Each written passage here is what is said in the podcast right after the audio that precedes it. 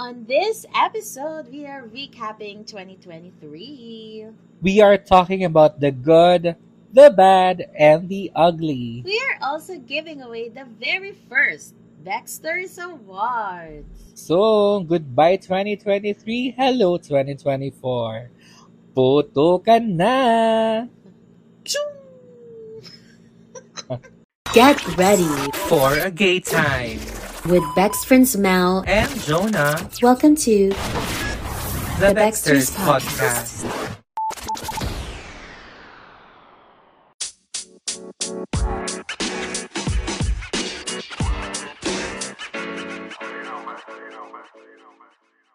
Ano na, Bex? Ano na? Catch-up sesh na. Samahan niyo kaming magchikahan. At magbaklaan here on Baxters! The Mel and, and Jonah Jonah show. Show. Yes, yes, yes. Hello, hello. Happy New Yes. Year. Happy New Year, my God! Umabot na tayo sa last episode for the year. Akalain nyo yun? Correct. At ano, belated Merry Christmas. Ganyan. Kamusta ang Pasko Yes. nyo? Mga ano, Bex? Kaya nga, mga Baxters, for sure may nagtinola sa inyo. Charis. ano, ano, tawag dito, madami bang napamaskuhan o ano, o kabaliktaran, madaming nawaldas. Charing.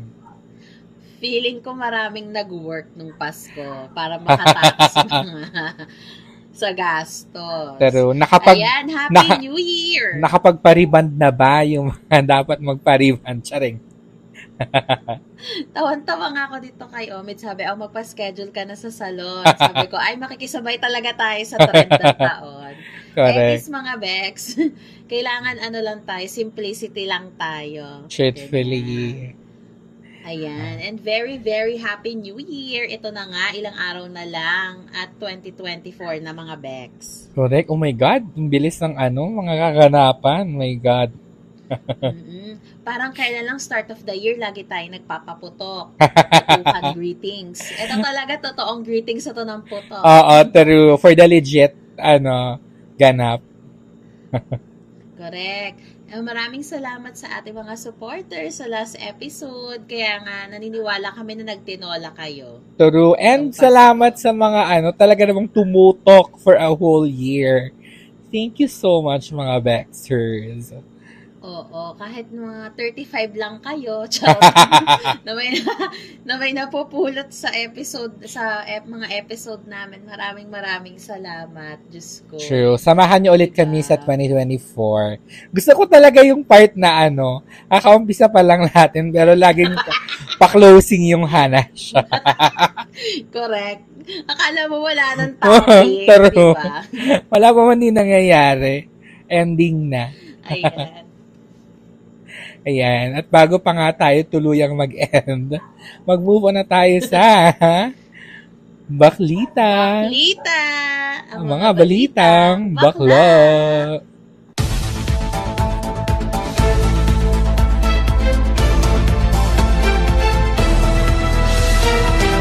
Ayan. Umpisahan mo, Bex.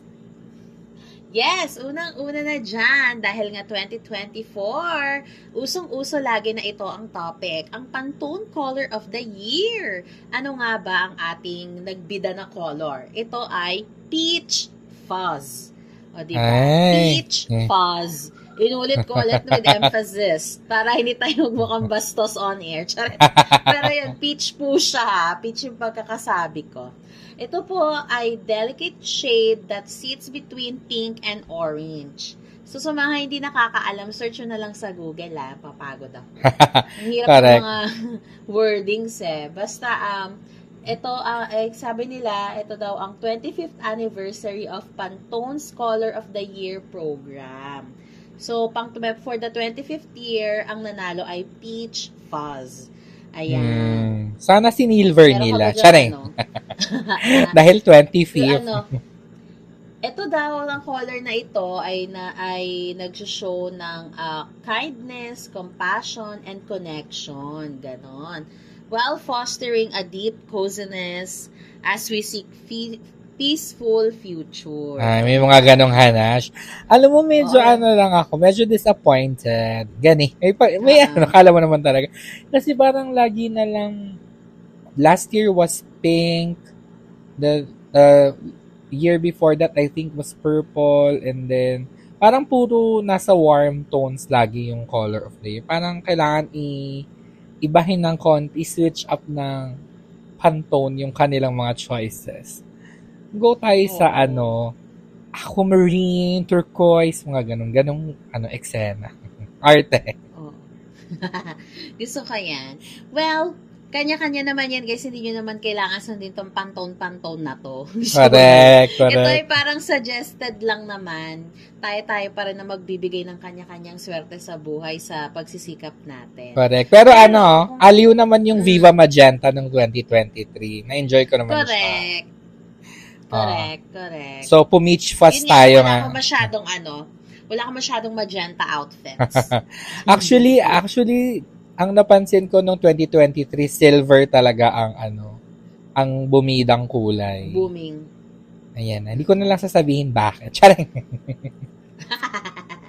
Ayan, sige, from color to another more colorful news. Go for it, Bex. Ito na nga, um, Vatican authorizes blessings for same-sex couples under certain Yay. conditions. Ayan, so nung December 18 nga ay naglabas na ang Vatican ng um, statement na approving blessings for same-sex cou- couples na alam naman natin na matagal na issue sa Catholic Church, ganyan. Pero nakalagay doon na as long as they are not in context related to civil unions or weddings. So parang nireiterate pa din doon sa document na the Catholic Church is still not for um, same-sex marriages or unions. Parang ganyan. Pero parang sinabi lang ni Pope Francis na go, you can bless couples in irregular situations like yung unmarried couples or yung mga divorcees and yung mga couples of the same sex. Ganyan. So, nire-iterate din doon na, yun nga, ang marriage is between only a man and a woman. Ganyan, ganyan, yara, yara. So, parang, ah, pakonsuelo, gano'n. Pakonsuelo ng Vatican. Pero okay na din. Parang at least naman may marinig yung community from a leader of the Catholic Church na matagal nang talagang, alam mo yun, laban na laban against same-sex ano, couples and Oo. the gay people. And I think, and I think sa lahat naman ng Santo Papa, ito si Pope Francis yung pinaka-ano, mabait and considerate. And I think uh, this decision was not solely but by him, Mhm. but of course, the entire church. Ang hirap din kasi sa position niya kasi siya yung nagre-represent ng buong Correct. ano Catholic. So, yung decision na to, I'm pretty sure, kahit na gusto niya sigurong i-push na ganito, hindi niya magagawa kasi meron dapat siya mga i-consider. Pero thank, thankfully, thankful naman tayo na at least kahit paano yung ating mga kapatid ay meron ng parang legal na blessing, 'di ba? Sa mga ganitong Yeah. ganap. Yun nga lang hindi talaga siya yung parang in-expect natin. Totoo. Small step, but it's still a step, so we'll take it. Correct. Kesa naman sa walang step. Char. Correct. Unrelated news naman sa Thailand. Ito na, papalapit na sila sa ano, sa paglilegalize ng same-sex marriage dahil aprobado na sa first session nila yung um yun nga yung same-sex union and um parang possible talaga na ma-approve siya and malegalize siya kasi nung pinagbotohan to nung pinakaunang session nila 310 300 plus yung bumoto for it and then only 10 yung parang disagree. So parang there's a big chance na um, maaprubahan talaga ang same-sex union sa Thailand. And that's a good thing. Parang third pa lang if ever ang Thailand sa Asia next to Taiwan and Nepal if ever. Ganyan. Di ba? Ang winner, Nepal pa talaga yung nauna. Correct. Di ba? Akalain mo of all countries, Nepal talaga yung mauuna. And Taiwan, very unexpected yan for me. Mhm. Pero, And, uh, Oo, parang ang inisip ko pa nun, baka nga Thailand pa yung mauna, pero hello, sumunod lang din naman ng Thailand. Siguro na pressure sila na parang, oh my God, nauna pa yung ano. Correct. Tayo yung very open when it comes to LGBTQ plus community. So, ayan, speaking of, alam, ewan ko ah, kung kilala nyo si Daddy Yankee, alam nyo ba yung kanta na gasolina? Alam, di ba na, part din siya ng Despacito? Oo, yung mga Ah, ganyan. ah, yung yeah. kanta ni Justin Bieber. Basta yung nag-boom. O, basta si Daddy Yankee, mga Bex, alam nyo ba, magre-retire na siya sa music career kasi mag, ano siya, ma-focus siya sa kanyang Christianity life. Ang sabi.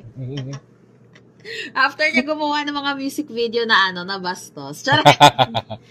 Christianity siya. O sige, sabi ko, sabi ko na lang, okay, approve. Chos! I Laban. pray. Mm-mm. Kung di naman siya fresh, hindi natin to iaano, ibabakalita eh. True, true, true, true, true. Gusto mo ba eh? Ayan. Ayan. Alerts, kung ano-ano na, kung ano-ano na lang. Kasi nga hindi niyo po nalalaman, betchay ko talaga to.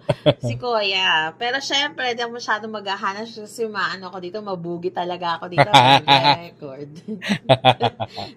Meron na naman po tayong Guardia Civil. Ayan. From the Vatican, jump naman po tayo sa ano, sa medyo hindi masyadong magandang balita. Kasi di ba Correct. kung naaalala nyo mga Baxter, progressing itong story na to kasi nabinalitan namin sa inyo na merong sakit si Auntie Celine Dion. Ito nga yung Mhm. ano, ah, stiff person syndrome. Kumbaga, sa ngayon daw eh, lumalala yung Mhm. situation. Eh, ah, ito po sa mga hindi nakakaalam, it's a, ah, sabi ng kapatid niya, kanyang sisteret, na ah, Celine has lost the ability to control her muscles. So, wala na talaga. Di niya na makontrol. So, ibig sabihin, lumala siya. Unlike before na nakokontrol niya pa yun. Pero ngayon, hindi na talaga. Mhm. Tapos, kung matatandaan nyo guys, si Celine, kinancel po niya ang kanyang Courage World Tour dahil nga sa rare neurological disorder na ito na nagkukos ng painful muscle spasms and stiffness. Mhm. So, ayun. Ang sad lang kasi ano daw, ah, instead na nagiging better siya, lumalala pa. Yeah. Tapos, ang hirap lang din kasi wala, dahil nga napaka-rare ng condition na to, hindi pa nagkakaroon ng lunas. Kumbaga, wala pang matinding study kung Yeah. ba gagaling sa ganitong sakit. Parang gano'n. Correct, correct. Yan. Pagaling ka, Auntie Celine. Correct. Di ba nga?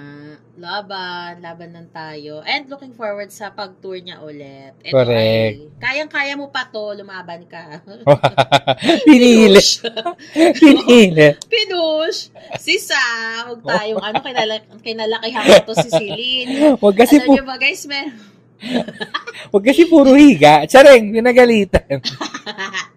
Feeling ko talaga, ano eh, napagod na yung katawan niya kakabirit eh. Kasi taon-taon tong bumibirit, di ba? Tsaka may tour. Feeling ko naka-apekto rin yung profession niya as a singer. Kasi Mhm. syempre, ang daming muscle control na nagaganap pag ikaw ay kumakanta. Correct, correct. Parang iba yung naisip mo, Bex. Actually, kasi, ah, kaya ako natawa, dapat yun yung title nung ano ko kanina, nung headline ko dito sa outline. Lost, uh, Celine Dion has lost muscle control. Sabi ko, ay, parang wrong yung ano, headline. Kaya, iniba ko siya. Correct. Laban lang. O basta, pagdasal natin mga Bex si ano ah, si Auntie Celine para makarampa na ulit siya. Ayan. Correct. Move Ito, naman tayo sa next, Bex. Ano na bang, ano pa bang balita? isang malungkot na balita na naman na um ang veteran actor here in the here in the Philippines na si Sir Ronaldo Valdez ay namatay sa age na 76 at kinumpirma ito ng Quezon City Police um Department. I think Sunday ba 'yon? Nung Sunday? The other Sunday, yeah. Na ano nga daw, um, self-harm yung cause nung kanyang pagkawala, which is very sad. Pero, um, now, people are saying that baka merong foul play. Alam mo, it's hard to speculate when someone's dead kasi parang, alam mo yun, respeto dun sa family of the person. Pero kasi may kumalat na videos regarding dun sa Mhm. incident and um, after din mag-leak ng video na yon dalawang QCPD officers na ang tinanggal sa trabaho dahil parang sila yata yung um, nag-video dun sa eksena, ganyan. And medyo disturbing yung, ano, actually, um, hindi ko siya, hindi ko siya tinapos, parang umpisa pa lang, medyo triggering siya talaga. So, yun, um, uh, nakikirami kami sa family ni Sir Ronaldo Valdez and he's, he was truly an, ano, talagang, isa siya sa mga Filipino actors na believe ako kahit anong role yung i-take niya, sobrang believable niya as an actor. Ganun. And yes, you can never tell din talaga sa edad um, yung mga tao na may depression, no? Wala Mm. talaga sa edad eh. Siguro nga parting depression, pero I, I really strong, I strongly believe na I don't think na magpapakamatay siya. Mm-mm. Parang hindi ko talaga ma-imagine kasi parang knowing him, hindi naman, I don't know him personally, pero dun sa mga base sa mga tao na nakatrabaho ko sa industriya, na nakatrabaho siya, ah, iba yung wisdom ni sir. Mm-mm. And yung professionalism, yung ah, outlook niya sa buhay. So, nakakagulat siya. At saka yun nga guys, yung nag-leak na video, um, parang ano siya, parang iba yung story na nabubuo para sa akin. Oo, true. Ewan ko lang sa inyo kung napanood nyo ah. Pero ako hindi ko nga natapos kasi nga stress ako. Parang napaka-disturbing talaga. Hindi, at saka actually after nun, nag-leak yun, parang merong, hindi ko lang, I did not really get into the story kasi parang medyo um, disturbing siya for me. Pero parang merong mga members of the household yung pinag um, paraffin test for ballistic exam. Parang ganon.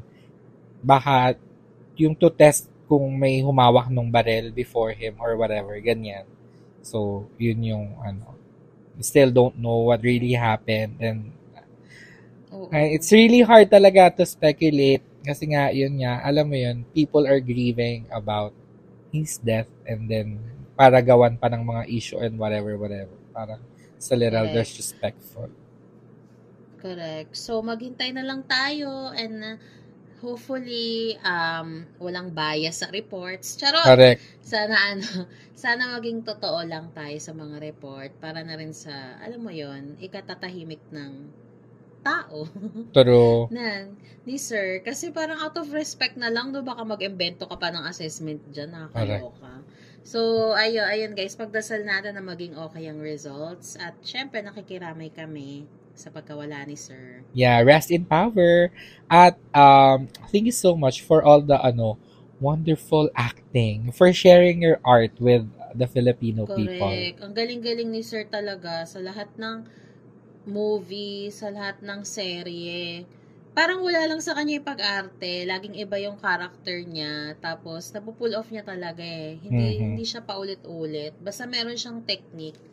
Isa siya sa mga ano talaga, veteran talaga True. natin. At isa sa mga pinaka-last na notable um, projects niya was yung um, project niya with Katniel, which is ang role niya is si Lolo Sir. Yun. Mm. At itong Katniel na patuloy pa din ang ano, ang dami pa ding mga chismis at kung ano-anong lumalabas na mga kwento na related to the hiwalayan na um, Mm-mm. Ayun nga, umamin daw tong si Andrea kay Catherine mismo. Mga ganong kineme, ganyan. Correct. At saka nakaka-share ko lang mga Bex, no? Huwag tayo basta-basta maniniwala sa mga nagpo-post sa Facebook. Kasi yung iba sa kanila, nakiki-ride lang sa clout para Pero- dumami yung followers Mhm. nila. Yung iba kasi doon hindi totoo. Like, for example, yung kay Sarah at Richard, may nag-post na sumagot na daw si Sarah. And never namang Mhm. nag, ah, nag-share ng statement si Sarah kasi very tahimik lang si Sarah Labati, no?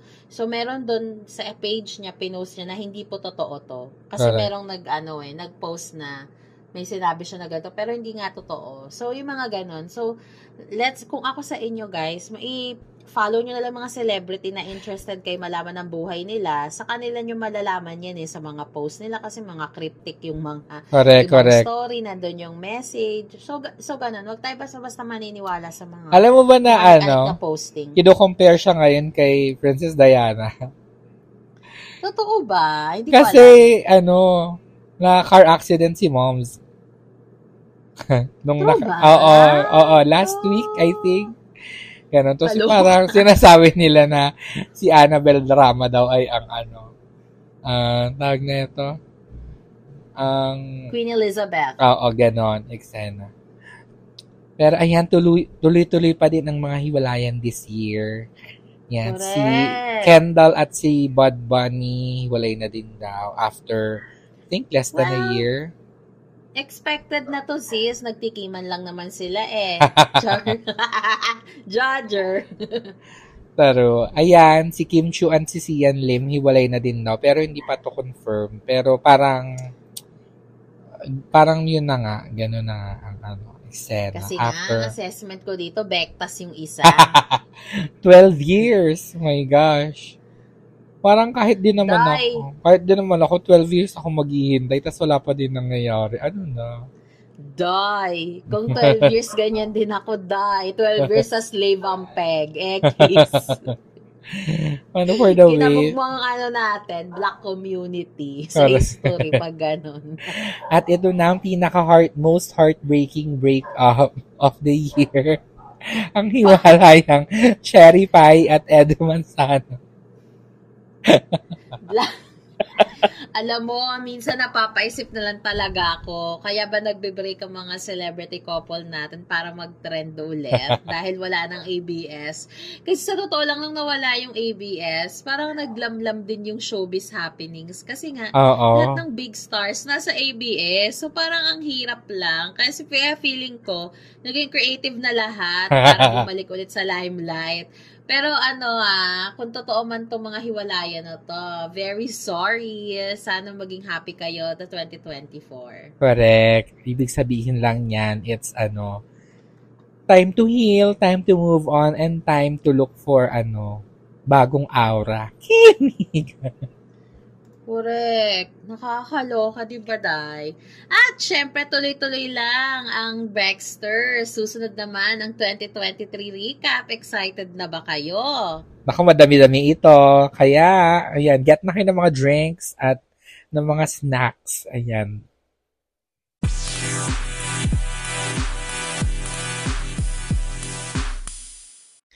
Hello, ayan, ano na, naka-prepare na ba mga pansit canton? With hard-boiled egg. Ganon. Correct. At ang orange juice. Kimi. Mirinda. Diyos! Gusto mo ba yun? Ayan. Pero, eto na, i-recap na natin ang lahat ng mga, ano, naganap ng 2023. Naku, madami-dami ito. At sobrang siksik ng taong 2023 at madrama. Correct. Umpisahan mo, Bex. Ayan, ngayong taon naganap. Tsari. ang ano, ang trial ni Johnny Depp at ni Amber Heard na talaga namang pinakaabangan ng mga fanay sa internet dahil naka-livestream yung mga ano, yung mga trial, ganyan. Correct. Ako, inaabangan ko din to talaga nung during the time. Ako naman, sa sobrang busy ko ever since the world began, talagang wala akong na ano, na antabayanan. Nakikibalita na lang ako sa mga trending talaga eh. Mhm. Ayan, so ayan na nga at nanalo si Johnny Depp dito sa ano defamation case na sinampa ni ate mo Amber. Ganing. Correct. Deserve. Just. At nakabalik naman na sa showbiz si Johnny Depp in fairness to him Oo. naman may mga couple of projects here and there. Oo. Pero nung una kasi, when that happened, parang, alam mo, na-cancel talaga si Johnny Depp sa Hollywood. Mhm. So, at True, least true. medyo naka-recover siya since nung lumabas siya sa ah, sa Cannes Festival. Yun sa film Correct. na yun. Na Louis King, King Louis the 16th ba yun? Or 6? Basta. Ito na naman tayo sa mga. Oo. Ito na naman ako eh. Ug- Pag-uugali ko to per episode talaga. o basta alam nyo na yan, mag-google din kayo. Correct. Ayan, this year din nangyari ang strike sa Hollywood ng ano, mga SAG members. Kaya madaming mga production ang nahinto ng mga kung ano-anong mga TV TV series ganyan. At saka dami din pinagbawal na um, projects na sa online streaming na pinagbawal i-promote. Parang ganon. Correct. Ah, sa mga di pa Or minimal promotion ha, lang. yung SAG po, ibig sabihin ay Screen Actors Guild. Yan, sa mga di po nakakaalam. Mhm. Pero, Ayan, at syempre, oh, yeah. pero ano, pero ano, parang nag, ano naman sila, um, nagkasundo-sundo naman, pero hindi pa yun yung final na gusto talaga ng SAG. Mm-mm. Pero meron namang progress dun sa mga demands nila. Yun naman ang Yun. mahalaga. Kasi without them, pilay talaga ang industriya. Ano ipapalabas Correct. nila? So, ayun na nga, mga Correct. Baxters. Ito na, alam ko, ito talaga, worldwide ito. Eras World Tour and Renaissance World Tour, back-to-back, mga Baxters. Correct. Ano, ayan, talaga, ito din inaabangan. Minsan pag, ano, wala kang ganap, nanonood ako ng, pag may mga nagla-live na nanonood sa TikTok, pinapanood ko siya. Pareha, sabot yung ears at saka yung Renaissance. Pero, ayan. Pati parehas, ito ay nagkaroon ng movies na pinanood ko din parehas. Correct. And Back-to-back, bongga naman. diba? Ang gusto ko dito ay, ano, talagang 2023 is, ano, the music industry was ruled by women. Yan eh. Mm. Love it.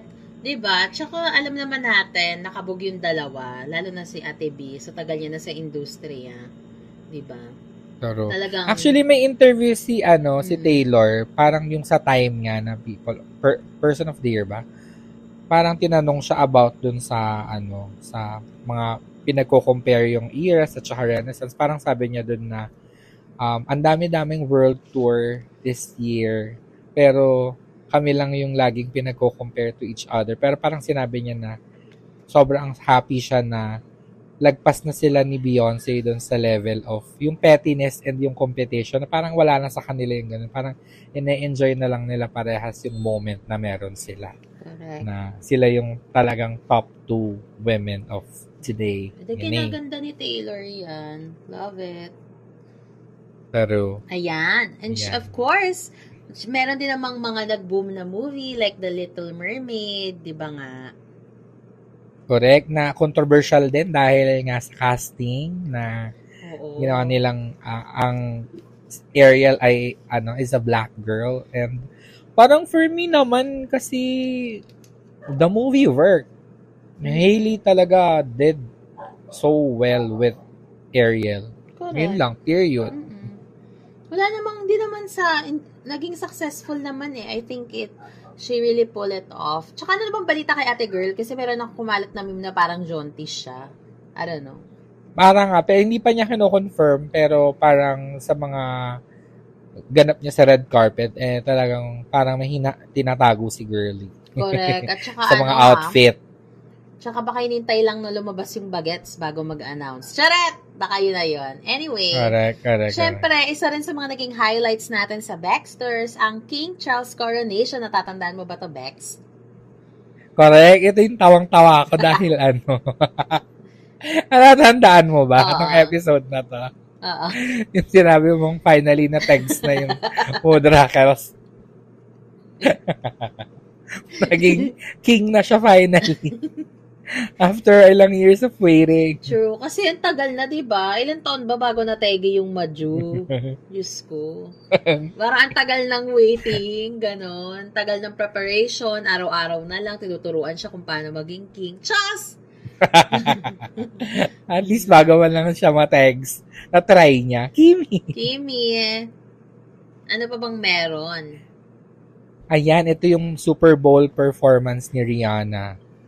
Doon sa ano. This year yun, no? Oo. Grabe, daming tagal na din ito. Pero this year din. Yung ano siya, buntis siya na nag-perform sa Super Bowl. Powerful naman.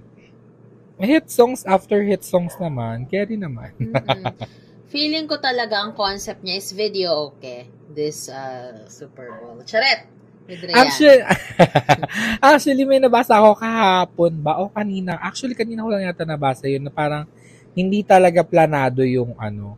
Ang gusto niyang mangyari, tatago yung, ikukonceal yung pregnancy dun sa performance through outfit.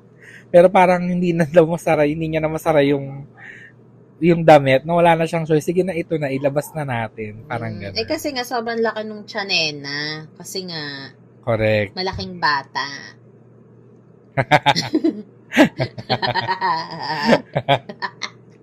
Na-judge pa yung bata ang bata. Ang mahalaga, nag-Super Bowl yung bagets. Huwag siyang ano dyan. Correct. For the dance inside the womb. Nakakapit pa dun sa ano, no, sa umbilical cord. Charis. Ayun na. What hindi nasakal? Ang layo. Ang layo na na napuntahan. Ano ba yan? Okay, ano bang next, Bex? Ito, isa sa, isa, isa sa mga ang phenomenon this year, ang Barbenheimer. Ito na nga ang tapatang Barbie at Oppenheimer sa sinihan. Ganyan. At Correct. talagang ah, nag-trend siya sa social media like yung mga naka-pink versus naka-black. yung mga ganang aesthetic. Mga ganyan. Correct. And of course, one of the highlights of the year is yung unusual couple na si Kylie Kardashian, Charet, and si Timothy Chalamet. Jenner. Ah, Jenner ba? Shoot ang Oo. Nagkamali pa ako, guys. Nagugulan na ako sa pamilya nila talaga. O, basta si Kylie Jenner at saka si Timothy Chalamet na ang dami nilang videos na kumakalot na ano sila, na tawag ito, na sobrang Super PDA. Super PDA, ganyan. Yes, that's correct. Actually, nung una ko narinig na nagde-date sila, hindi ako naniwala. Parang, Ako din. naman. Parang kasi, kasi lahat ng mga ex nito ni Kylie is mga ano, Mga black. mga, oo, mga, as, tsaka mga rapper talaga. So, yan, Baka napagod surprising. na si Tapos ate nung, sa Dax. So, try naman ng ano. First, ano nila, first, ano nila, first, tag nito, ah silang nakita together na Super PDA sa Renaissance sa LA.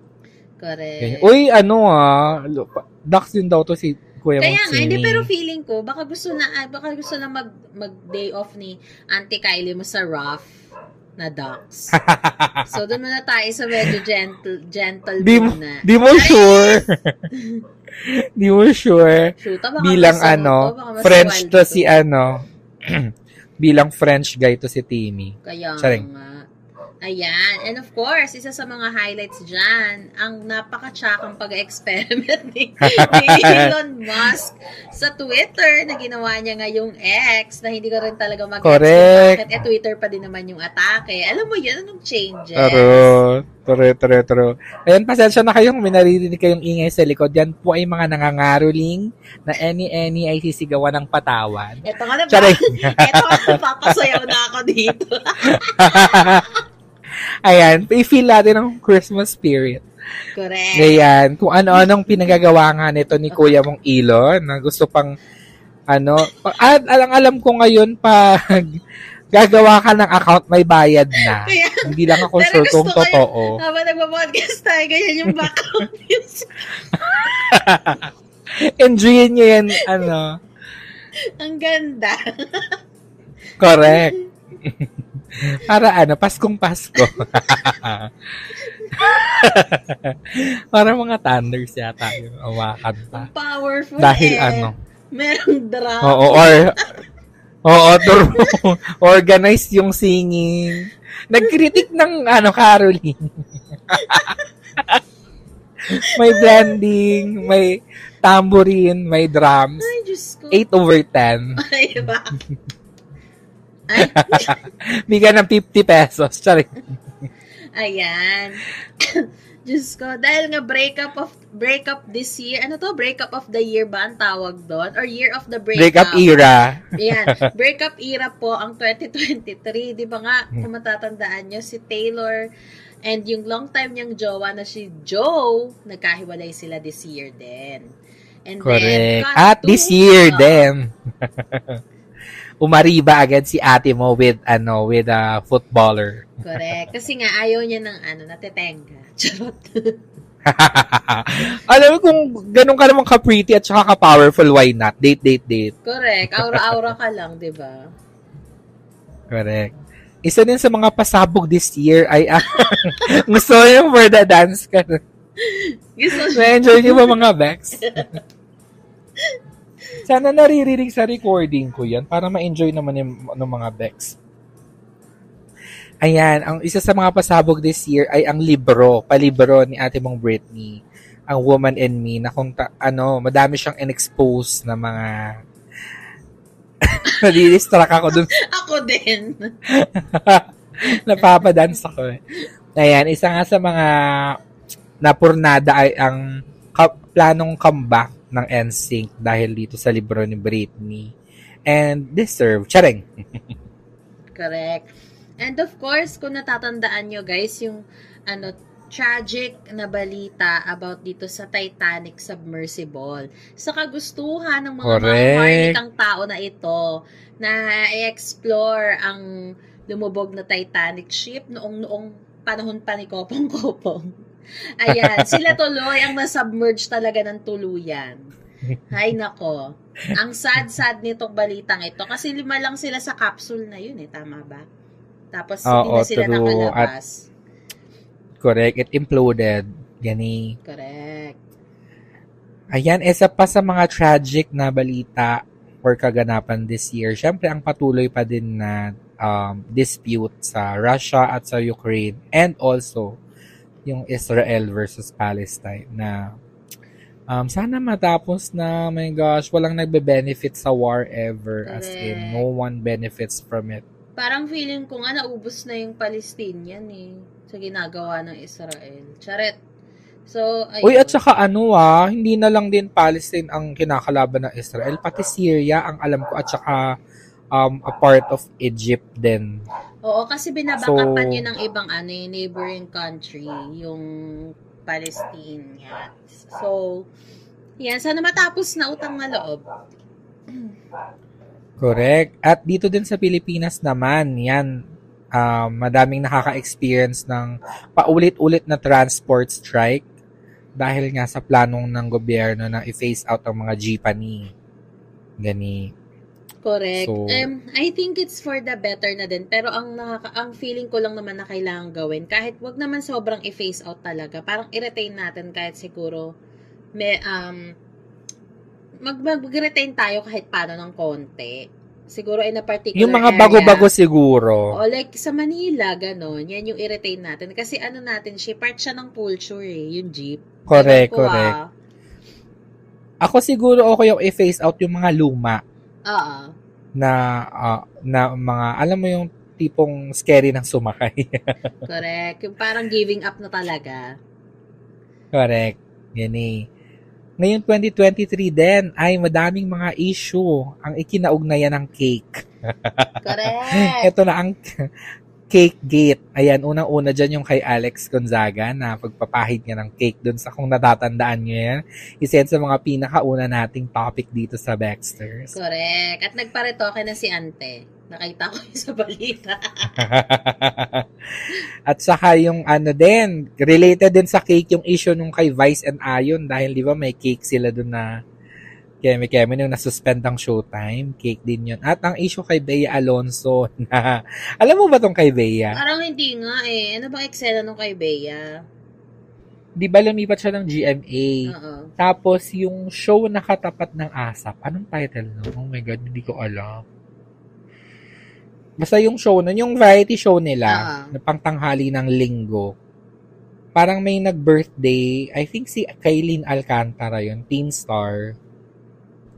Tapos, tagahawak lang ng cake si Bea. So parang sinabi na, nung lumipat siya ng GMA, tagahawak na lang siya ng cake sa, parang mga ganong level na Oh eksena. So yan, yan ang mga ano, mga issue na kinaugnayan ng cake this 2023. Oo nga. And syempre, another sad news na natanggap natin this year. Ang pagkamatay po ni Matthew Perry na part ng series na Friends. Ayan. Correct. Ano daw, um, I think this is drug related. Um, Alam ko, side effects or adverse effects of ketamine. I think oo. tama yung pagkaka alala ko. Basta nategi siya sa kakainom niya ng gamot para hindi siya malungkot. Something like that. Di ba ang ketamine ginagamit sa mga horse? True ba? Hindi ako sure. Hindi Oh ba God. yun? O, basta mga Bex, Gawa-gawa. gawa, lang kami mag-research ha, tapos comment kayo. Char. Correct. Ayan. Ito naman, on a lighter note, nakalaya na si Leila de Lima after six years ng pagkakadetain. Ganyan. Correct. And syempre, ito pa, another lighter note. Confidential funds. Charot! Charot lang. So, diba? Gusto niyo, Alam mo, Oh. Lighter dahil pinagtawanan na lang talaga ng mga tao tong issue na to. Pero may, may nakakagalit din sa Macau kasi like bakit kasi kailangan confidential? If talagang need na need mo yung pera, bakit mo i-declare saan mo gagamitin? Correct. Mm-mm. Bakit kailangan siyang isikreto which makes it fishy and whatever. Correct. And syempre, mapunta Ayan. naman tayo sa drag community. Ikaw na to, Bex. Ayan, ito nga kung, matat kung tat matatandaan nyo, this year nangyari ang mga persona nung grata kay Pura Luca Vega ng, ng Drag Dance Season 1 dahil sa kanyang pagbibihis Jesus Christ.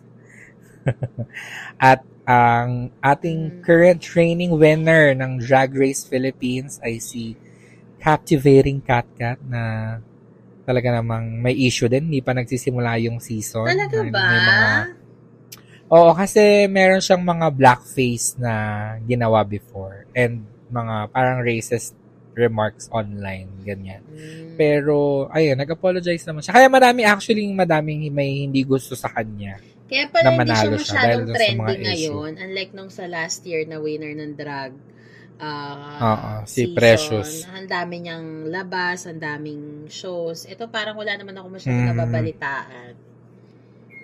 Pero, ayan. And then, Drag Dance Season 2 is happening. Magsisimula na siya ng January 18, ganyan. Mhm. Manila Luzon pa din ang host and it's still gonna air on Prime Video. Mm. So, kailan ka jo-join, Bex? Chara, mga 2025. Charing. Ayan. Abangan natin mga Bexters at supportahan natin. Ang hindi mag-support, mawawala ng paano? Spotify. Charat. May access sa IP address. Char lang. Ayan. Correct. And syempre, na, hindi mawawala dyan, isa sa mga naging highlight for the year, ang issue ng mga noontime drama. Ito ang 8 Bulaga, TVJ, at ang It's Showtime. Di ba ang daming issue niyan this year? Correct. At ano, parang nabigay na sa TVJ yung ano, di ba nagkaso-kaso sila? Mm-mm. Parang binigay na sa kanila yung copyright ng Itbulaga. So, hindi natin alam kung... Kasi ang ginagamit nila ngayong title ng show ay EAT. Tama ba? Oo, DAT. So, yun. So, ngayon, binigay na sa kanila yung copyright. Nanalo sila sa kaso. So, hindi natin alam anong mangyayari sa Itbulaga, sa GMA. Oh, good luck Ganyan, sa yung- inyo, Charis. Oo, yung show nila Paolo ano ngayon, Paolo Contis. Ngayon sa Showtime naman, ang issue naman nila is yung ano nga, yung suspension and then yung palipat-lipat sila ng channel kasi 'di ba una nag TV5 sila, then umalis yung TVJ sa Itbulaga, lumipat ng TV5 so ang Showtime umere sa GMA ano mga ganun-ganun naming eksena sa noontime Correct. gani And of course, At, sy- ayan, ito nga ang pinaka-highlight talaga ng 2023. Ang pinaka naging tema ay ang hiwalayan ng mga couple. mga celebrities. Alam mo ba na may ano ngayon? May big issue sa Hollywood about, actually puro blind item pa lang siya, pero parang na-debunk. na- I mean, parang na-decode na ng mga ibang mga alam mo, yung mga diehard na pop culture people talaga na si Hugh Jackman at saka yung wife niya is divorcing. Tapos sobrang laki nung hinihinging pera nung girly to shut up about everything about the relationship. So parang pag natuloy yung divorce nila, bawal magsalita si Madam Chi about sa relationship nila ni Hugh Jackman. At ang sinasabi na pinaka-cause ng hiwalayan ay dahil may jowa daw na otox itong si Hugh Jackman. alam ko Bektas nga tong si you. Oo, so yon So, Go parang isa sa mga Tips. tinuturo, ang, ang isa sa mga tinuturo is, if hindi ako nagkakamali, si Anthony Porowski from Queer Eye, Mm, yan. Pero hindi, hindi yan confirmed da. Ano lang yan, based on blind items and kinem-kinem. So, yon yun. Pero matagal nang Mga- ongoing na issue na yung pagiging Bektas ni Sir. Laban X-Men. Correct. O literal X-Men. Correct. ano pa ba? Sino pa ba mga naghiwalayan this year? Siyempre, Kathniel. Correct. Ganyan. Si Miles at si Elijah. Charing. Char. Eh, yung kay ano, kay Ah. Hipon. Kain kita. Di namin nasama sa baklita to, pero trending siya ngayon. Kain kita. correct. Kain Correct. 7 a.m. ang aga. Mga ganon. Correct. For the laps. For the lapsi Si ano, Andrea, at saka ano, ngayong year din yung naghiwalay, di ba? Yung jowa niyang basketball player, si Oo, Richie. tsaka pumutok yung kay Katniel na involved din pala siya. O, di ba? Laban sis. Correct. Sino pa ba? Si Chris Aquino. Charing. Kumatok. Tsaka si... si Mark Leviste, di ba? Oo. Naku, Hiwalayan wala sila. akong Wait lang, sa, ah. ano, sa local celebrity. Pagpatawad mo na. Yung mga talagang Actually, sikat na nag- sikat lang ang aking marerecall. Ay, si Mariah at saka yung jowa niyang dancerette. Si Brian Tanaka. Jiwalay na din. Ay, daw. talaga ba? Kaya pala Oo, pumayat na dati lalo ding si dancer na. Dating dancer ni ano, ni Destiny's Child at ni Beyonce. Ganyan. Si Ariana at saka yung asawa niya naghiwalay sila, di ba? Oo. Tapos napunta siya kay Di SpongeBob. ba si si Kim Kardashian at saka si Pete Davidson, Davidson ngayon din Tsaka yun. si Chloe, tsaka yung asawa niya, na paulit-ulit nag-cheat sa kanya, paulit-ulit din niya binabalikan. Si Leonardo, di ba may hiwalayan din siya this year? Oo ah. Yung yung Camila ba yun? Camila Morone. Tsaka yung ano, Wala. hindi actually ang pinaka-highlight nung kay Leonardo is yung kay Gigi Hadid. Kasi nag-date sila Ah. for a month. Tapos first time niya makipag-date sa may Junakis na single mom na over 25 years old. Kasi may lipit sa pakikipag-date to si kuya niyo eh. So, first time lahat Correct. yon Tapos akala ng lahat mag, ano na siya, settle down, serious na. Pero whiz, nothing can stop Leo. Si Britney! Britney and Sam. Correct. Din this Correct. year. Ayan, meron akong cheat sheet. Tsaka si Rosalia nga at saka yung Raul. Mm-mm. Laban. Si Sofia Vergara and si Joe Manganiello. And a lot more, mga Bex. So, ang dami-dami pong naghiwalay this Correct. year. Ilaban natin to. Sana by 2024, maging masasaya ang buhay nila. Correct. Sana 2024 is the year of healing. Kimi! Kimi, syempre na ba Ay, ito pala. sa, ano, 2023 predictions natin before? Ayan, ito na, balikan na natin yung mga, pre- nung episode, pinakaunang episode ng Baxter's 2023 predictions, pinag-usapan namin yan. So, tingnan natin kung mga nangyari o hindi. Unang-una na dyan, ang Ma- Machine Gun Kelly and Megan Fox will get married and just a few weeks ago, in-announced na they are officially on a break. Oh, So, naka-break sila ngayon. Ano, cool off. Gani? Uso ba ang cool off? mm Char. Ayan, meron ding prediction na Elon Musk will tweet self-incriminating information. Hindi naman siya nangyari. Pero Elon, you're still a Musk. Correct. You're a Musk. Um, Nicki Minaj and Cardi B will appear to make up but the peace will be short-lived. Ah, never happened. Um, more parinigan pa din sila online. Hindi na Ayan, matatapos yan, another-. Charis. Correct. Another um, prediction ay Beyonce will be the first black woman since Lauryn Hill to win the Grammy for Album of the Year. And hindi siya nanalo. si Harry Styles po ang nanalo. And uh, it's it's a big it, it was a big um, issue, controversy dahil parang as a white person, white straight cis man, sinabi ni Harry na winning stuff doesn't happen to people like him. Like, are you are you real? Like, the world is all, all parang binibigay na nga ang buong mundo sa mga straight white men. So, parang di lang masyado maganda yung message. Anyways, ayan, someone will use the Met Gala to protest Karl Lagerfeld. The responsible people. Eh, ito hindi ito nangyari. Hindi naman Um, talaga. Wala naman tayong nabalitaan dyan. Oo, true. Very respectful naman sila sa Met. sa Vogue at kay Karl Lagerfeld. Ganyan. Madami lang naging pusa nung Met Gala. Correct. Iba-ibang ano, um, interpretation of being a cat. Yun na lang. True. And that wraps up our 2023 recap. Yan, dami nangyari. Correct. And more sa pagbabalik ng Baxters. Baxters!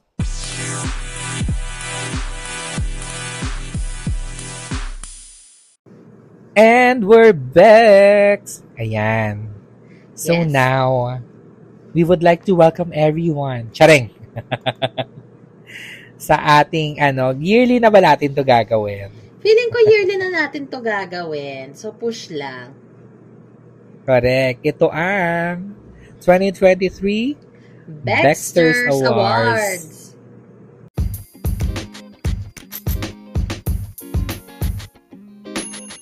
Siyempre. Ayan. Ikaw Ito, na ang ma- mauna dyan, Bex. mga award kami ng mga kung sino-sino at kung ano-ano na um, talaga namang bumida ng 2023. Umpisahan natin sa Music Icon of the Year. Ayan.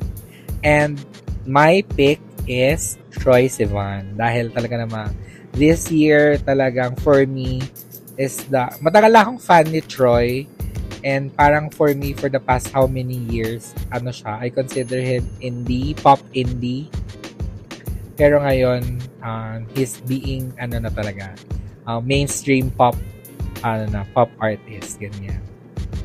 How about you? Ako, ang music icon ko, of course, napaka-predictable si Adele.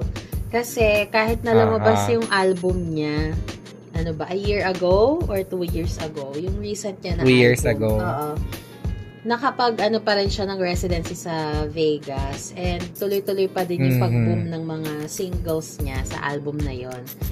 Ayun, sa, sa daming happening sa kanya, pero tahimik lang siya. Napaka-low niya talaga ever since kaya love na love ko siya. Hindi siya yung masyadong show off. Pero alam mo na nagsasucceed siya sa ginagawa niya. So, ayun, so proud of her. Correct. And next nating award ay ang Song of the Year. Ano ang Song of the Year mo, Bex? Of course, yung Dance the Night ni Dua Lipa. Kasi sobrang Oh, hype for talaga Barbie. yun. Oo, and nominated na sila ngayon sa Oscars because of that song. So, Ah, ah. I'm so... A Grammy ba? Teka lang. Ito na naman po ako nalilito Oscars, na naman ako. Oscars. diba? So, ayun. So, Pero I'm- parang shortlist pa lang siya. Hindi pa siya Oo. yung nominations talaga. Oo, pero nakakatuwa kasi if ever na manalo si Akulanon, edi parang maiigat si Charet. Lahat Correct, pala, correct, diba? correct. Ang winner nun, igot si Bakla. Push niya yan. So, ay, ikaw, Bex. Ang aking Song of the Year ay bilang ano, as a person of TikTok. Water by Tyla, which is talaga naman nag-trending at nag-viral. Make me sweat, make me holler, make me lose my breath, make me water. Pak, I want water. Charis. Actually, kasama siya sa list ko, pero mamaya na go. Ayan. Next natin ang album of the year. Ang aking album of the year ay Something to Give Each Other by Troy Sivan. Yan. Talagang, for me, it was um, no skip and gusto ko yung songs. Yan. Correct. How about you? What's your album of the year? I think ang magandang album of the year is yung bagong release ni Miley Cyrus. Yung lumabas yung Flowers, Mm-hmm. and then uh, yung isa niya pang song about her young self, used to be young. So, yung mga ganon. Mhm. So, ang ganda-ganda, very well thought, very mature. Very different Correct. side of Miley Cyrus. So, I think that's gonna be my album of the year. Okay, next is our Celebrity of the Year. Sino ang Celebrity of the Year mo, Bex? Siyempre si Britney Spears kasi hindi na natapos yung mga issues niya, 'di ba? Pero sikat pa rin siya and people are still True. with her. People are supporting her. So push. Correct. Ako naman ang aking Celebrity of the Year. Predictable, I know. But it's gonna be Beyonce. Dahil sa kanyang world tour and then yung movie. And, um, yung, kasi hindi lang music eh. Hindi lang music, hindi lang film. Yung theatricality and yung fashion talaga. And, Oo. Madami. Actually, nung nabanggit ko kanina, nung I feel like ang color of the year talaga ay silver. And I think malaking influence dun is yung Renaissance, which is yung key color for um, the tour. Ganyan. Correct. So, ah, siya ang aking celebrity of the year. Yes, Yeah. go for it. Next category, movie of the year. Ano ang movie of the year mo, Bex? Yes, ako, ato, I'm so disappointed because I really haven't seen this one. But for me, if I were to choose, kahit ko pa napad, I know it's great. Killers of the Flowers of the Moon. Mhm. Yung kay, ano, kay Leo and Martin Scorsese na movie. Because I've I've also heard a lot of good reviews about it. I've seen a lot of snippets um, online. Pero I never had a chance to watch it in a cinema. So, nakaka-disappoint. But, of course, ayun nga, maganda siya, guys. So, hopefully, I think nasa din. ano din sila, sa il- ibang categories, nasa shortlist din sila for um, Oscar consideration. Of course. It's a Martin. Ayan. Ako Charet, naman, Go. ang aking movie of the year ay, um, I feel like this year talagang Barbie has taken the world by storm na it it was more than a movie, parang it was a movement, ganyan. Mhm. And uh, actually kanina, pinanood ko ulit yung Barbie. I watched it online and um, I, marami akong narinig na for them, medyo overhype siya. I get it kasi nga it was more than just yung panonood eh. Parang it became a trend online wearing pink, parang history of Barbie and everything. So I get the feel of parang overwhelming siya some way. Pero kasi yung message of the movie for me it's still very important. So yun, yun ang aking movie of the year. Love it. What about the your TV series of the year? Ayan, aking TV series of the year is Beef on Netflix with ano, Steven Yeun and Ali Wong. I think um it's really the best TV that came out this year. Writing wise, acting wise, yun. That's my pick for TV series of the year. About you? Ako, um, I'm pretty sure, alam niyo to kasi recently lang naman to lumabas. Yung Ghost Fighter live action, yung Yu Yu Hakusho. Kasi sobrang fanatics talaga Yeah. ng, ng, um, ng Ghost Fighter anime since I was a child. Charot! Gusto nung mga kaba- Mhm. yan yung talaga yung kabataan na pinanunood ko noon pa man. Kasabayan ng ano, ng ano ba to, ng slam dunk, yung mga ganyan. Yung after school, ito Correct, talaga yung correct. maabangan mo. So, I'm very amazed dun sa visual effects and how they Correct. got it into a different take. Kasi alam kong maraming fans, eto guys, this is the truth, maraming fans ang disappointed on how it went because madaming pinutol. Kasi parang nabili sila Aha, na, yeah. shoot, ah, bakit 5 episodes lang to? Eh, ang dami-daming episodes ng Ghost Fighter. Hello, eh, series nga. Bakit mo gagawin yung lahat na katulad ng sa anime? Iba yun, guys. So, yun lang yung hindi magets nung iba. Kasi sa sobrang happy ko dun sa series, nag-comment pa ako sa YouTube na it's good, ganyan, Kemerut.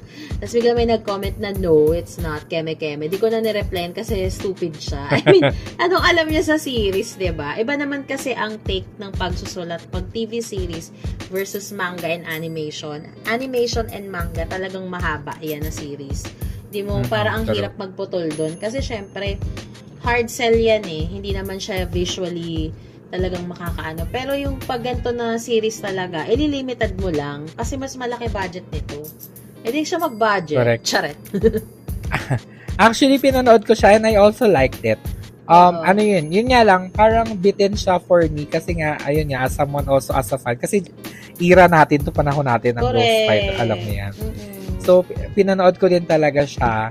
And yun nga, bitin. Pero I get it kasi it's hard to produce a live action version of an anime dahil sa Totoo. effects, sa CGI, and Mm-mm. pero yun, ano Guys, pa din, Kurama forever. Chareng! Guys, kung tatapusin na lahat, kung ikokopya nila lahat ng episode at hindi nila yun pinutol, baka 10 years tayong nanonood ng Yu Yu Hakusho sa sobrang haba ng post-production.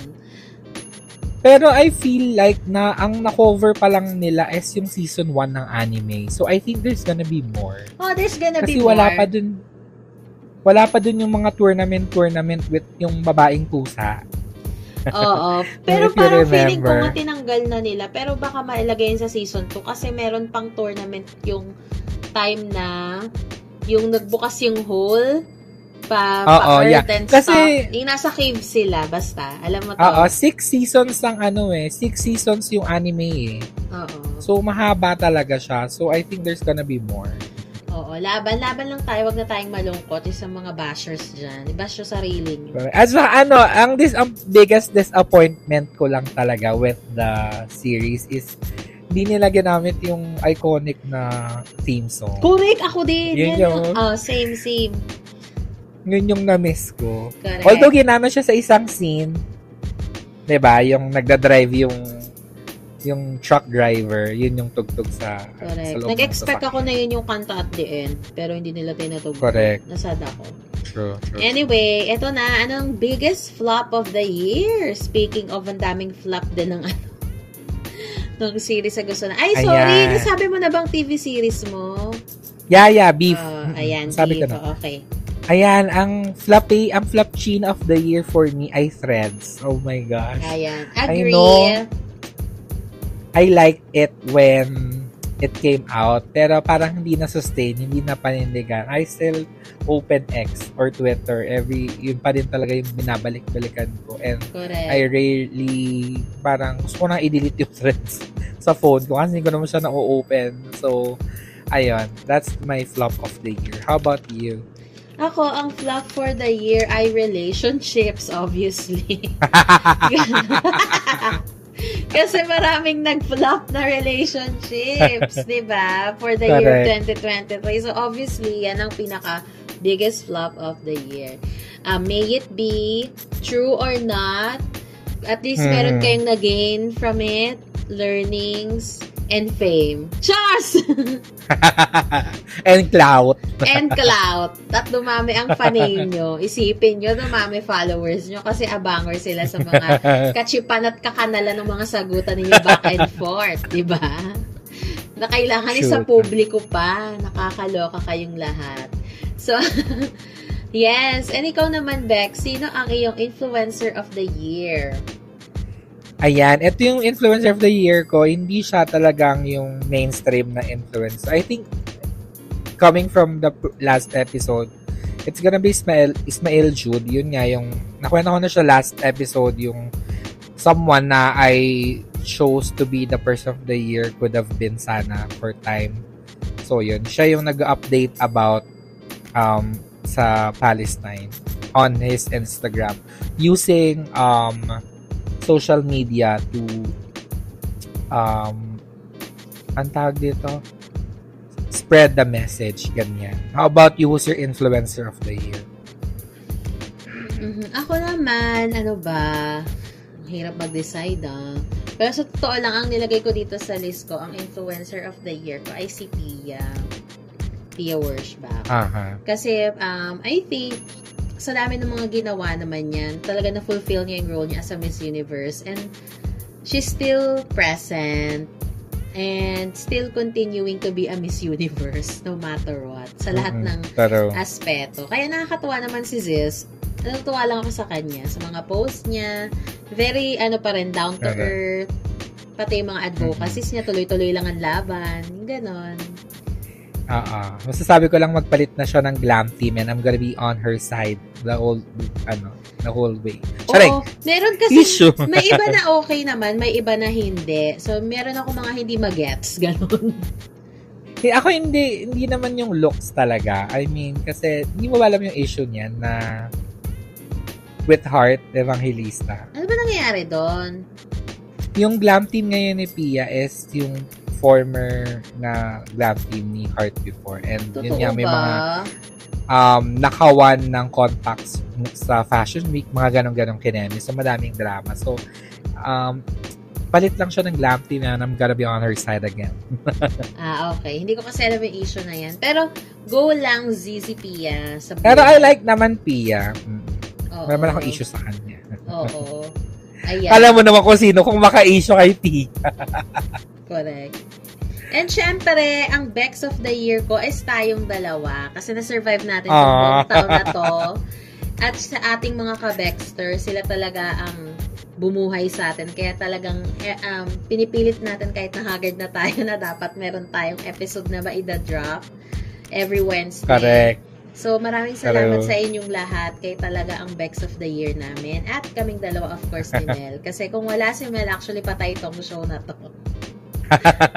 Laban lang.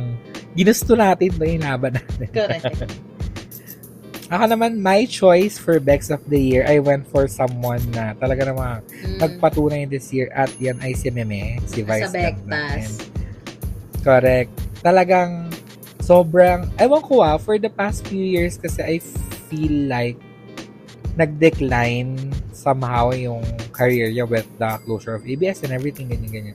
Pero parang this year talagang nag-pick up talaga lahat ng concert siya, ang dami niyang endorsements, and then yun niya kahit feeling ko ang dami siyang madaming nakikinig sa kanya ngayon ng mga Filipino. Kaya ang dami ding beses na tinatry siyang um, yun nga, i-suspend yung ano, 'di ba mga ganyan, kinasuhan siya, whatever, whatever. Pero tuloy pa din. So, feeling ko inilaban talaga ni Meme this year. So, siya ang aking Bex of the Year. Ayan. ba nga? Ayan, sana nagustuhan niyo ang mga awards awards. Charet. Pero, at let us know kung ano-ano, anong mga gusto nyong i-award. I, I mean, sino yung mga choices niyo for the categories na. Mm-mm. Gani. Pwede rin naman yung i-award para sabay-sabay tayo mang-bash. Charet.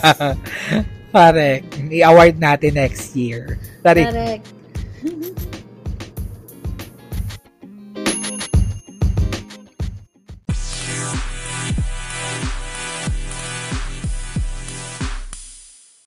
Ayan, so andito na naman tayo sa part ng episode kung saan tayo ay mag-suggest at magre-recommend ng mga energy. Pag ditong part talaga tumataas yung energy yan. ah. Correct. Nagpi-pick up. Just. Alam mo naman talaga. so ba yan? Correct. Ayan, for this week, tayo ay mag-hear mo taste. Ayan, so ano ang ano mo? Correct. Re- music recommendation mo for Ito this na yung episode? sinasabi ko sa'yo kanina sa ngalan ni Tyla. Water. ah. Oo. Kasi recently ko lang din siya na-appreciate. Kasi parang una, narinig ko na to, pero hindi ko naman napakinggan ng buo. Tapos Mhm. kumalat-kalat na yung mga dance video na yan. Parang sobrang trending siya. Naaliw Correct. na ako. So, Ah, napakinggan ko, ay, ito yung mga ano ko, karat-ira days, ganyan. Eat me water. Oo, di ba? Winner, ikaw, Bex. Ayan, ako ang hear mo taste ko ay ano, recently kasi, parang, kasi before hindi ko talaga na-appreciate masyado si Cher, pero parang recently, nag-a-addict tayo kay Cher. So, ang aking hear mo taste, I believe. Do you Diba? believe in life after love? Ganyan. I can At- feel something. Charet. Siya pala ang pinaka ano, siya ang first ever um singer, sabi niya ha, to use autotune sa kanta niya. Parang feature ano ko to sa documentary. Oo, totoo yan. Yan. Yan. Tapos nung ano, yon So, yun ang aking Hear Mo Taste, Believe by Cher. And actually, nanonood din ako ng mga ano niya. Meron kasing nag-upload ng mga lumang videos niya from 1970s sa YouTube ng Cher Show. So, yun. Nakita ko mapanood ko yung mga performance. Grabe, ang nipis ni Moms. True. At minsan napapaisip ako kung Bektas ba siya o talagang bilat. Bilat naman, yun, sis. Oo, yun talaga yung nasa isip ko. Bilat ba ito o Bektas? Pero laban kasi maganda naman si Akla. So, very talented. I-watch mo na And- din ang Burlesque para magkaroon ka ng ano niya. Oo, napanood ka. Ano, actually, sobrang inspiring panood nung share show kasi yung fashion, yung hairstyle, yung mga looks ni sis, parang nakaka-inspire mag-create. Gani. Correct. Eh, di ba nga si Dua Lipa parang for a time, parang naging peg niya si Cher sa mga outfits Aha. niya, pati sa hereret niya. Yung sobrang straight, tas bagsak na mahaba, tapos yung fitting niya na Gucci outfit, mga ganyan. Ay, Actually- Versace pala, sorry. Oo. Actually, for me, I think um, Dua is gonna be the next share. Di ba? Mm-mm. Ang babaeng bakla Correct. din yun eh. Ayun nga, Pero- ay, ma-share ko lang no kay Dua before we ano, before we close. Ah, nag-break na sila. I'm so happy. Nag-break na sila. Ayan, umabol pa sa breakup. Pero masaya ka. masaya ako, be. Kasi hindi ko talaga bet yun para sa kanya. Kasi ang hanashi ng Otox, kaya daw nag-break. Masyado daw focus sa career si Ante, tas wala daw time sa kanya. Dumating sa point na pinapili niya si Dua na parang ah, magbibigay ka ng time o wala tayo. Parang ganun. Parang ako, wag kang ano, supportahan mo na lang. Nasa peak siya ng career niya and bata pa si Dua. So talagang magiging active siya in pushing her career to ano, to flourish pa. True. So, ayun. Happy So- for her! Tag tayong magdididikit sa mga negativity, ganun, tsaka niya. Laro. Ayan. At syempre, hindi matatapos ang episode na to nang wala kayong nalalearn, mga Bex. Dahil deserve niyong maging bakla, ito ang Word, word of the of Bex. the Bex.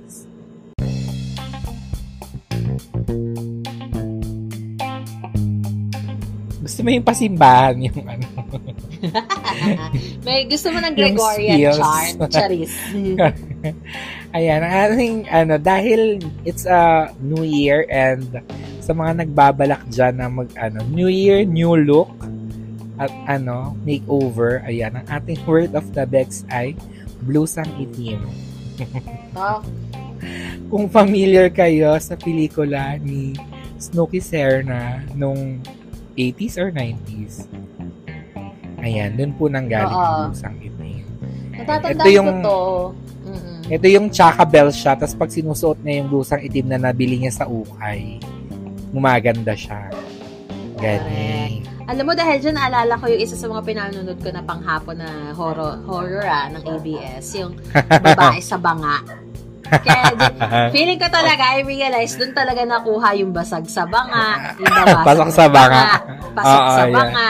Nang dahil po sa pelikula na yan talaga, feels ko lang. O, ayan, extra ano to ah, extra Ayan. sa inyo. Correct. So, yan. Ang ating, sa mga mundo ng mga Becky Lou, ayan, pagbagong riban, ay, oh, blusang itim.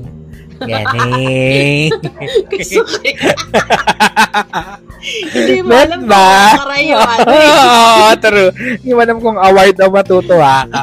Pag pumasok sa work na naka full pack makeup, ay, oh, blusang itim. Ang bektas. Hindi ko pinakaya. Di ba nga?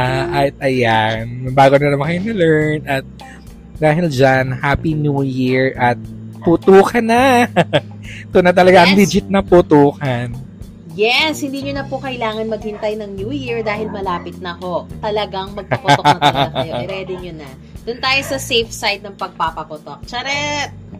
Ayun, Pero- maraming maraming salamat. Isa na naman pong episode ang natapos. At ito po ang aming last episode for the year. Truly! At ano, expect more pasabog for 2024. Correct. And expect nyo ang quiz B para manalo kayo ng merch from Baxter's Show. Correct. Announce namin yan anytime soon. Oh, anytime soon. Excited na nga ako kasi para ano, for marketing. Charet for marketing. yun pala yung purpose. Correct. At kung ano, gusto nyo ng bagong ano, experience for the new year, gusto nyo mag new year sa somewhere uh, remote, remote, check out nyo na ang Isla de Oro. Ayan, Bex. Correct. I-check nyo na po and i-follow nyo po kami sa Facebook and Instagram, Isla de Oro Hotel. Makikita nyo po. And we're also active in booking.com and Airbnb para sa mga price listing. Kung hindi kayo happy sa nakikita nyo sa social media namin, may alternative option naman kayo na pwedeng puntahan na online booking site na merong mga voucher na gagamitin for discounts. O, di ba? Bugs. Perfect. Ayan. And syempre, ayun nga guys, kung meron naman kayong mga bet na pagawa kay Mel when it comes to designs, logo, or anything na maisip ninyo, go na kayo Correct. kay Mel. I-PM nyo na siya. Truly, mabilis tayong kumilos. Alam nyo yan. Charing. Oo, parang kahapon lang, in less than an hour, pack finish, boogs. Correct. Naka-achieve. Oo. Diba? Ayan. Ayun guys, At- maraming maraming salamat. Okay, go. True. At kung hindi nyo pa na-rate ang aming podcast, give us 5 stars. Tuloy-tuloy nyo na yung ano, 5 stars bilang naka-perfect 5 tayo this year sa Spotify. Ganyan. Dali natin yan to the next year. At i-follow nyo pa din ang aming mga personal ah, ne, i- follow nyo muna yung um, social media accounts ng Baxters at Baxters Podcast yan sa Twitter. Ay, wala pa lang Twitter. Sa IG at sa TikTok and sa Facebook, ganyan. And also, follow nyo na din ang aming mga personal accounts, Romel Paul 620, Between Dot Jobs, and Jonah with 4 A's. Yes, and yan, i-follow nyo lang ako kung gusto ng mga ano, happenings and career opportunities. Charot. Correct. Nagsas, ano, nagsascout siya ngayon ng mga kung anik-anik na mga pangangailangan para sa mga shoots. So, follow nyo siya para sa mga ganyang ganap. Oo. Pero pakilala kayo na fanatics kayo ng Baxters before ko i-accept. Charot! May requirement. Oo, chares lang. Ayun guys, maraming maraming salamat. True. With us for 2023. Napaka, um, tum- ang taba po ng puso namin dahil sa mga nangyayari. Correct. Sa feedback Correct. ninyo ah, sa pagsama sa amin. Buwan-buwan. Ayan. True. Isa po ito sa aming um, stress rel- reliever ni Mel despite of True, our true, busy true. schedule. Correct. Maraming salamat sa ano, every episode ay na- nakatutok. Mga ganan. Correct. Baka kung ano na yung itutok. Charot! Puto ka na. Charing. Correct. Ayan. Thank you so much. Thank you, everybody. Bye. Merry Christmas and Happy New Year. Happy More holidays. Happy New Year. Bye. Always be good. Always be kind. Bye. You've been listening to Baxter's, The Mel and Jonah Show. Follow Dexter's on Spotify and subscribe on YouTube. You can also find us on Google Podcast, Apple Podcast, Facebook, TikTok, and Instagram. At Dexter's Podcast. That's B E K X T E R Z podcast. If you like this episode, rate and review our show on your podcast app five stars. Thank you.